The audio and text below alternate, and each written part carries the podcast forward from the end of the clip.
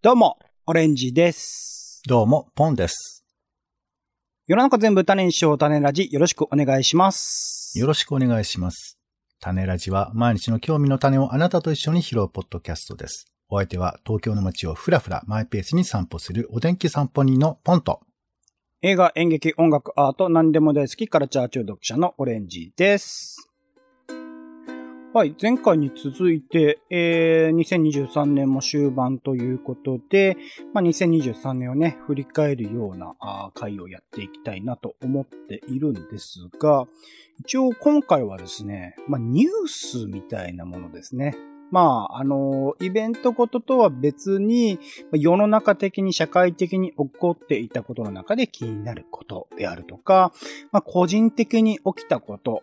ポンさん、オレンジ、それぞれが、に起きたこととか、そういうニュースの中で、まあ、強く印象に残ったことみたいなものを今回は紹介していければなと思っております。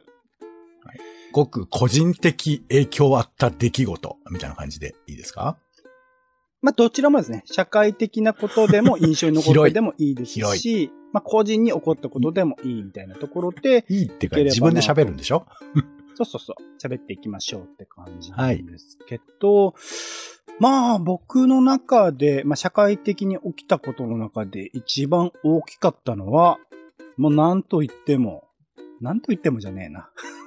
そんなことない。まあ、身近だっていう意味合いにおいては、まあ、ツイッターが崩壊していってるってことが僕の中では結構大きくてですね。これツイッター崩壊って今おっしゃいましたけど、はい。これは、なん、どどういう観点というか、ニュースの見出しで、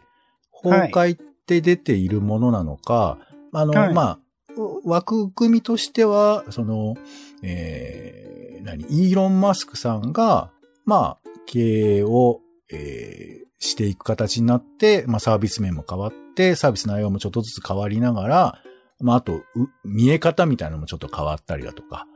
まあ、ロゴもね、あの、変わって、ツイッターから名前も X に変わってみたいなそういうことがありますけど、まあその辺を崩壊と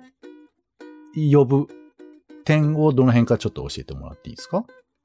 そうですね。今まで、えっと、まあ、昨年、まあ、まあ、数年、一年単位とかではなくてもう、月単位とかで、少しずつ変化は加わってるんです。ツイッターでいろんなところで、かつて僕たちが好きだった、使いやすかったツイッターみたいなものは、少しずつ変わってはいるんですけど、明確にこう変わったのは、やっぱり2023年だったなと思っていて、まあ、象徴的だったのがツイッターっていう、ポイントスポンサーさっき言ったように、ツイッターっていう名前がなくなって、X っていう名前になったタイミングミングとかなんですけど、もうタイムライン、いわゆるこうずっとこう時系列に沿って流れてたものが、あのー運営側のこう、なんだ、意図的な順番こういう風に見せたら、このユーザー面白がってくれんじゃないかなとか、こういう風に見せたら自分たちが紛れ込ませる広告をうまく読ませるんじゃない、読ませられるんじゃないかなみたいな、かなり運営側の恣意的な、えータイムライン表示にさせられていたりする。あの、普通に、かつて時系列の通りに見れていたものっていうものはもう選択肢すら与えられなくなっているっていう現状ですとか、あとは、えっと、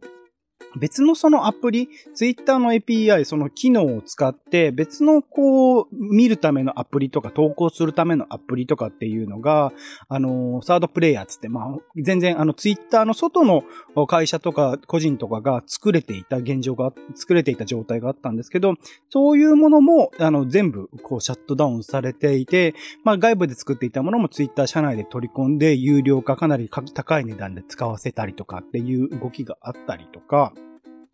えー、もう、あの、あらゆる面、あの、プレミアムってこう、えー、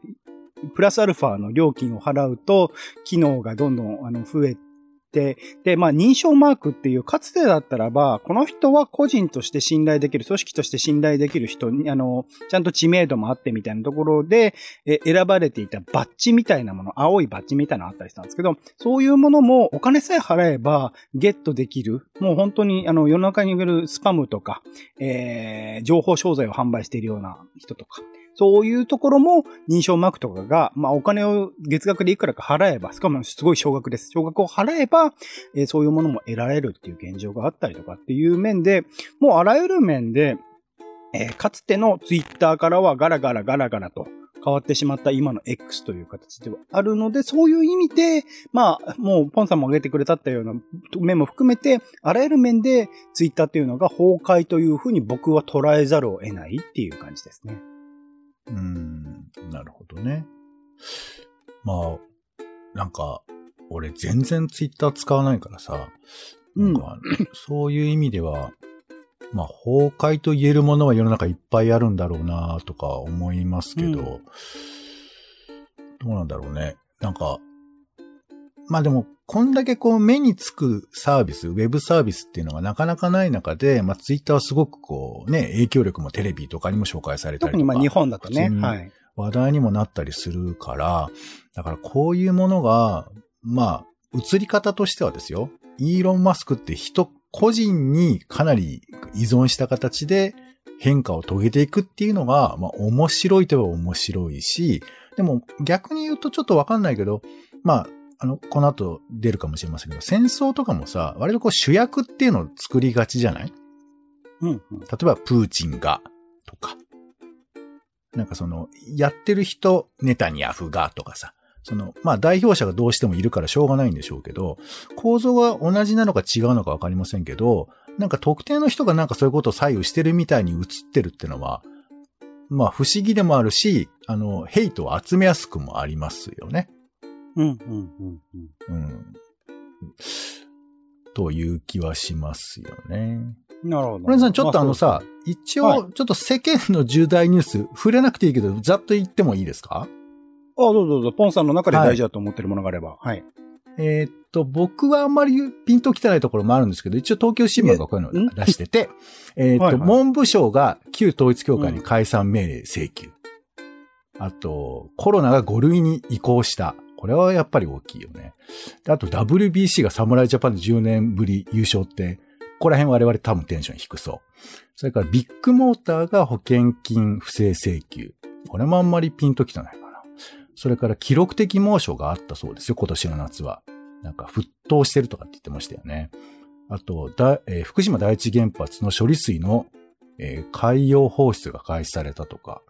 あとハマスの攻撃を受け、イスラエルがガザを侵攻したとか、あとマイナンバーカードのトラブルが多発したとか、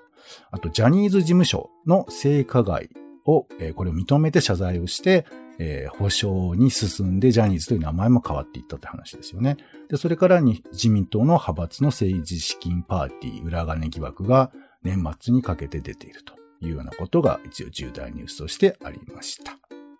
うん。その上でポンさんの中のニュースの一番残ったのはどれですか？いや、僕全然残ってない。あら。うーん。残ってないけど、まあ戦争が続いてるっていうのは、なんか、こう、なんかね、思うんです、いつも。仕事とか、まあ、普段ね、あの、遊びで、えー映画とか、ドラマとか見ている中で、この戦争が、でも今起こっているんだとかさ、逃げ惑ってる人がいるんだっていうこととかをちょっと思うと、なんか、まあ、すごくわがままに言えば苦しくもなってしまうし、いかにそれを忘れないようにするか、この努力に何の意味があるのかって気持ちもあるんですけど、なんかそういうニュースを、なんていうか、自分の中から遠くのものにしないようにするってことをちょっと思ってたかな。うんうんあと、もう一個言えば、その、まあ、特にイスラエルなんかが象徴的ですけど、こっち、こっちが敵だ、こっちが正義だっていうことを、いかにこうしないような努力ってのをなんか思ってたよね。うんうんうんで、これはもしかしたらウクライナの方とかも似てて、もちろんその漠然と戦ったり人を殺しちゃいけないっていうことはもちろん思うよ。だけど、やっぱりいろんな理由があってそこに至っているんだっていう時に、なんかこっちがいい、こっちが悪いってことをなんか決めたくなっちゃうところがやっぱりあって。うん。でも、そういう正義みたいなものを振りかざしていくとすごくリスクがあるし、だからその間をどうやって組みながら、えー解決というかその少しでもいい方向にしていくかっていうふうに考えないと、選択肢が一個しかない、勝ち負けしかないみたいなことってすごく世の中多くて、で、そこに巻き込まれてしまうときついけど、でも、人の感情ってそこにすごく依存してるなって思うから、なんか、そこはね、なんか、どのニュースという、いや、例えば最近だと沖縄で基地の工事を進めようって国が言ってるみたいな話も、なんかその間取ることできないのっていうか、なんでこう、一方的な感じに、まあ特に国がっていうことにはなりますけど、なんか思ったりするから、なんとか爆弾ね、撃つではない何かを考えられないかっていうことを自分のリアルの中に取り込めないかなっていう気持ちはニュースを見ながらいつも思いますね。自分のリアルっていうのは日常生活を東京のと、あのー、都市の中で暮らしていく中でっていうこと？まあ、だからい一個は、その現地でどういうふうなことを考えてる人がいるかみたいなこととかさ。そういううんうん、現場で何が起こってるかを、まあ、遠い距離のとこですけど、まあ、少しでも知れるようなこととか、感じうんてることを伝え合うとかいうこともあるし、あとはうん。自分の身の回りにあることも、いや、それはちょっと例外なんですよって、俺は言い切れないことがあると思っていて、それはまあ、僕は例えばジャニーズの問題とかも、あの性加害っていうくくりだけで言うと、いや、あんまり関係ないかなっていう人もいるかもしれないけれど、でも、権力構造の中で言えなくなっていることとか、あと、やっぱタブー視されてることって別に男性の性加害以外のこともいっぱいあって、僕らが日常、まあそれはいいんじゃないのって思ってることはいっぱいあると思うんですよね。で、そういうことについて口を閉ざしてしまったり、まあ、ここは荒立てなくてもいいかって思っていることみたいなことがたくさんあるんだけど、でもそれやっぱこういう事件とか、まあ人が亡くなるみたいなことがない限りなかなか表立たないっていうことがあって、なんかそういう時に自分のリアリティがあれと関係ないですよって言い切ることは僕はまあ結構な確率でないと思っているので、そこら辺は自分に引き寄せて考えることが、いや、そりゃ無理ですよっていう人もいるかもしれないけど、僕はいや、まんざらでもないし、まあ、正直言うと僕個人で結構今年は自分に身につまされることもありましたので、ですからまああんまり関係ないやとか、それはテレビの中のことっていう、いいうのは、なかなかちょっとできないなという気持ちもあったと。まあそういう意味でのリアルですね。その口を閉ざさずにみたいなところで言うと、えっはい。と、まあ、僕はツイッターとか、時々ノートとか、ブログとかで書いたりするんですけど、ポンさんの場合だと、まあ、いろいろインプットして、アウトプットする先っていうのはどうしてるんですか？ん？インプット？インプット情報として、その現地のことを調べて入れたり、まあ YouTube とかもね、この前、あのテレビ局がやってる YouTube とか見てるみたいな話とかして、まあ日頃からインターネットとかを介して、ニュースとかでそういう現地の情報とか、どういう問題が起きてるかとか、意識的に取ってると思うんですけど、それをこう、まあ自分の中で溜め込んでアウトプットする方法っていうものを、ポンさんはどういう風に取ってるのかなと思って。それは難しいですよね。こういう、だから、ね、今回ニュースという話題ですけど、うんあの、僕らですらニュースの話ってなかなかしないじゃない。うん。で、なんかどういう言い方でこのニュースの話をすればいいかってすごく難しくて、僕あの好きで、荻上チキの、えっ、と、セッションっていう番組、ラジオ番組、TBS のラジオ番組聞きますけど、はい。やっぱり真面目じゃん。ざっくり言うと。基本的にはね。まあ、チキさん自身は結構ね、ユニユニークな面がある方ではありますけど。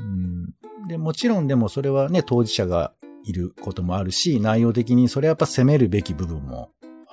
要素としてはあったりもするし、あと客観的に冷静に喋らなければいけないとかもあるんですけど、なかなかその、普段そういうモードだけで生きてるわけではないし、あとそれをどういうふうに、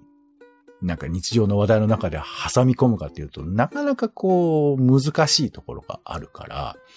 うんだ。から、あの、もちろんインプットとしてはですよ、あの、最近あの、地上波でも、NHK 総合でもやってますけど、国際報道とかさ、キャッチ世界の、トップニュースとかそういう番組を、はい、まあ、ちょいちょい見たりとかはするんですけど、じゃあ、うんその話を誰とするか、どこで言うか、まあ、ツイッターで共有は僕はあんまちょっといしないのでわかんないんだけど、うん。うん、まあ、結論だけ言えば、なかなかする機会ないよね、本当に。はい。なるほど。じゃあ基本的にはこう、集めていくっていう感じになってるってことですよね。もどかしいよね。なんかそういうものがどんどんどんどん溜まっていくと、うん。それを自、自体は多分世の中を見る上では大事なことではあるんだけど、それが果たして世の中にどう影響しうるかっていうのは難しいとこありますよね。まあ、単純に、俺が何か動かすっていう、そういう分かりやすい構図をた立てるっていうのもあるけど、やっぱり一人一人が知っていることの意味は僕はゼロじゃないと思うんだよね。つまり、うんうん。投票行動に価値があるかないかみたいな話と近いと思うんですけど、一票でしかないけど、でも僕が思ってること、あなたが思ってること、あの人が思ってること、一個一個が世界を作っているはずだから、知っている、ただ知っているだけに何の価値もないっていうふうに僕は、まあそう思う時もあるよ。それは言わなきゃダメだとかなんか思うけど、でも認識がどこにあるのかとか、知識がどこにあるのかっていうことが、やっぱ影響をいつかはするはずだし、うーんね、まあ教育面、教育面ってすごく大きいなって話聞きますけど、別に声高に叫ばなくても、どこにその人の認識があるかっていうことは大きいことだと思うので、自分が正しいとは全然思わないけれど、でもちょっとずつ補正をしていくっていう気持ちを持ち続けることは、真面目だね。うん、なんか大事かなと思って、アウトプットを特にするわけじゃないけど、まあ、うんそうね。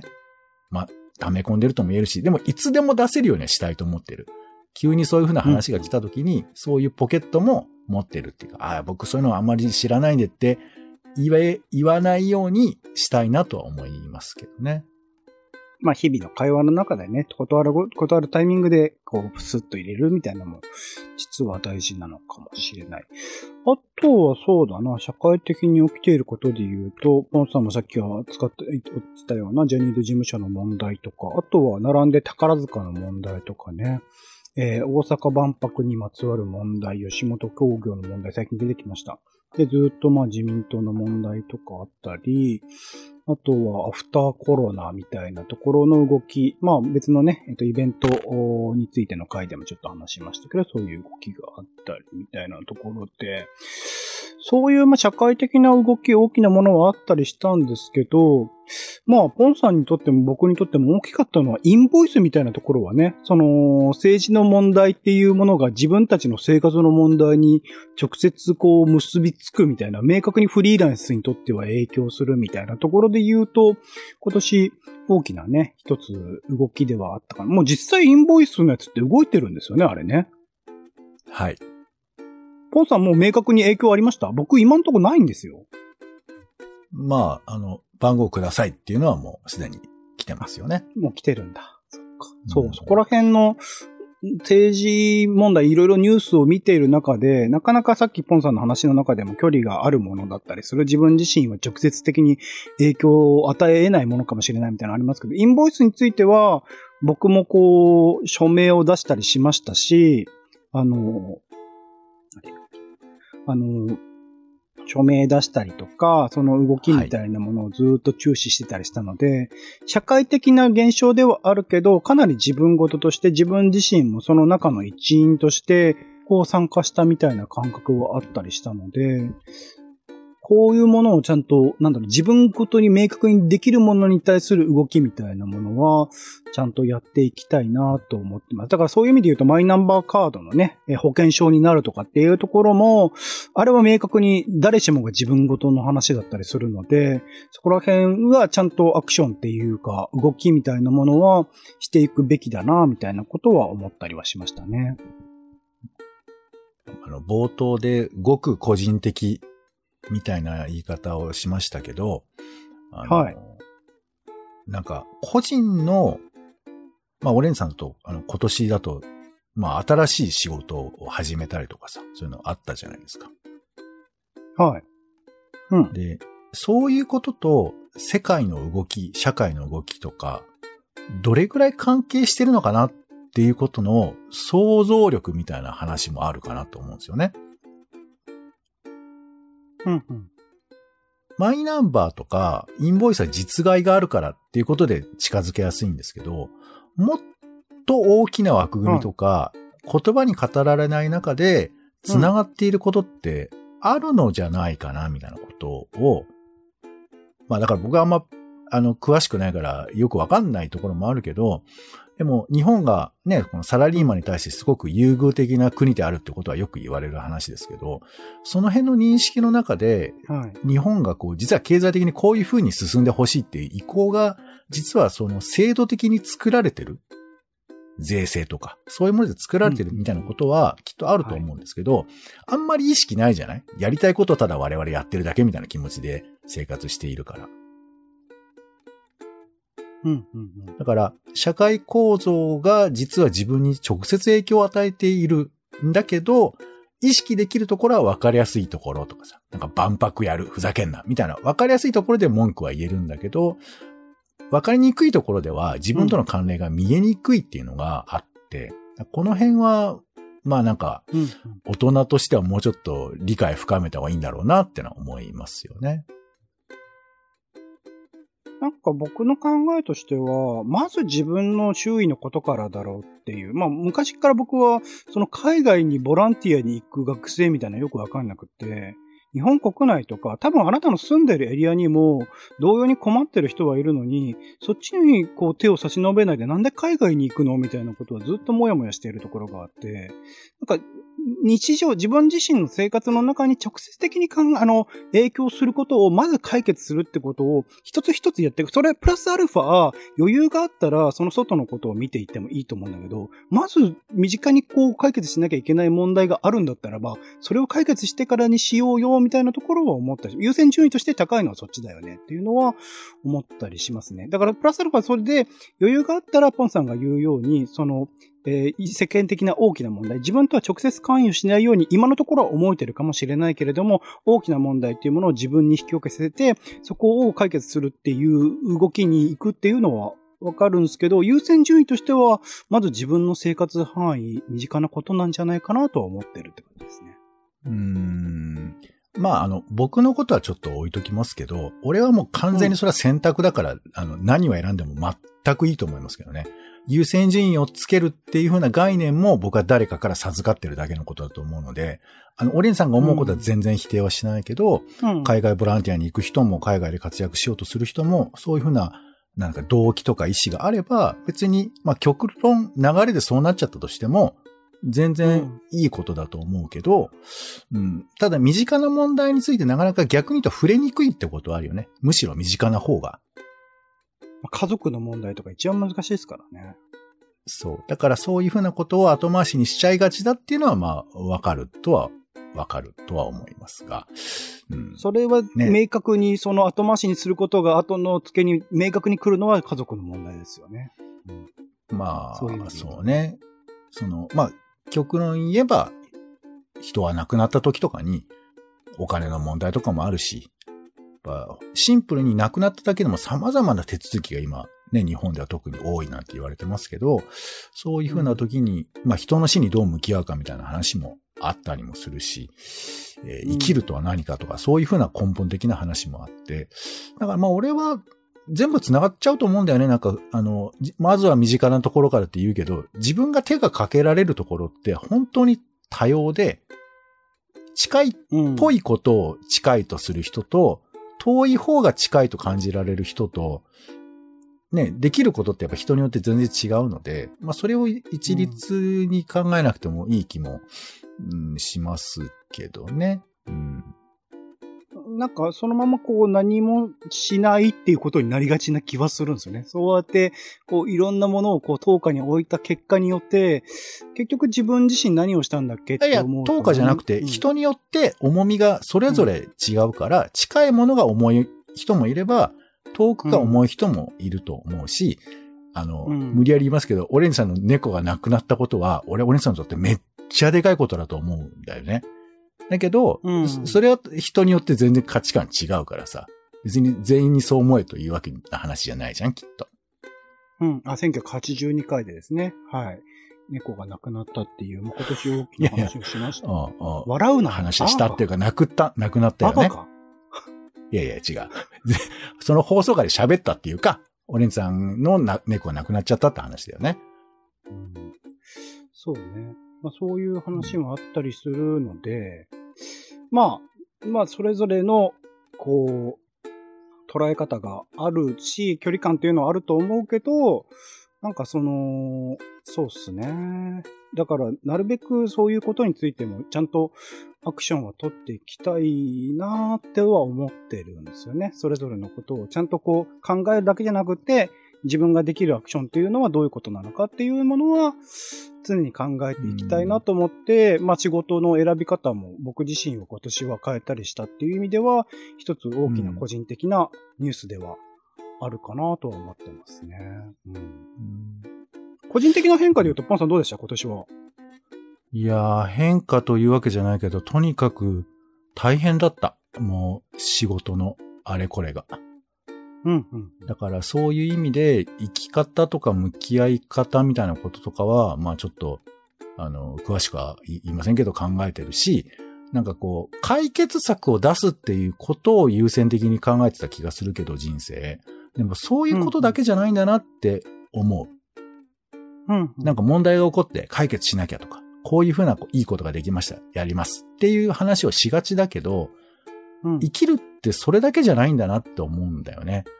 例えば人が亡くなった時に、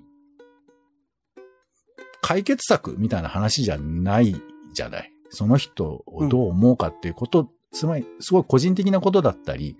するわけで、でも、そういう例えばですけど、亡くなった時に時間がなくて仕事で忙しくて全然死に目に会えないとか、考える時間もないって、まあいい面もあるけど、やっぱ辛い感じも僕はあって、なんかそういう余裕が持てない人生を送ることっていいんだろうかとか、なんかそういうことを考えたりもしましたよね。忙しすぎたがゆえに。うんうんうん。そういう中でも、ポンさんイギリス行ってたりしますからね。このイベントの話とこうニュースの話を2回に分けてしてて、1回もイギリスの話しねえんだってことは結構僕はびっくりしてるんですけどね。あの、えー、構成上いろいろ話これからあるんで、うん、全部あなたの思い通りに行くと思ったら大間違いだぞ。ということですあ、あるんですね。別の回で。ポンさんニュースの回だから話をがっつりと。ニュースの回だからね。個人的ニュースとイベントでそこで触れねえんだっていう。いいや、他で喋ろうと思ってんの、なんでここで喋らそうとすんだよ。喋ろうか？そうなんですね。あ、じゃあ、後半に続けましょうかね。あと2、2分ぐらいにここで終わんない。今は、ね、に、あの、ニュースの話でしたけど。まあね、僕は、まあ、個人も世界も繋がっているというふうな感覚が、より際立った年かなと思いましたけどね。え、仕事面は特に変わってないんですか？うん、まあそうね。大きい変化はないですけど、まあ、その、その一個の仕事が刻々と、はい、あの、大変になってます。ただただ。ただただ大変に、ああ、そうですね。ポンさんいろんなとこに連れ出されたりしてるからな。そこら辺は、あの、また別の機会で話すのかな？わかんないですけど、はい。というところで、まあ、社会的なニュースとか、まあ、個人的なニュースとか、いろいろとあった2023年、変化もあった2023年ではありましたが、まあ、ここでね、また振り返ったことが、あのー、これからのニュースの見方とか、自分自身の生き方みたいなものも影響するのかなと思ったりはしますので、えー、一緒に、えー、ニュースに向かっていきましょう。種ラジはツイキャスでライブ配信しているほか、Spotify や Apple Podcast などで週2回配信中です。お好きなサービスでの登録やフォローをお願いします。更新情報は Twitter でお知らせしています。また番組の感想やあなたが気になっている種の話もお待ちしています。公式サイト、種ラジ .com のお便りフォームからお送りください。Twitter でハッシュタグ種ラジ、ハッシュタグカタカナで種ラジで投稿いただくのも大歓迎です。ということでお時間です。お相手はカルチャー中毒者のオレンジと、お天気散歩人のポンでした。種ラジ、また。また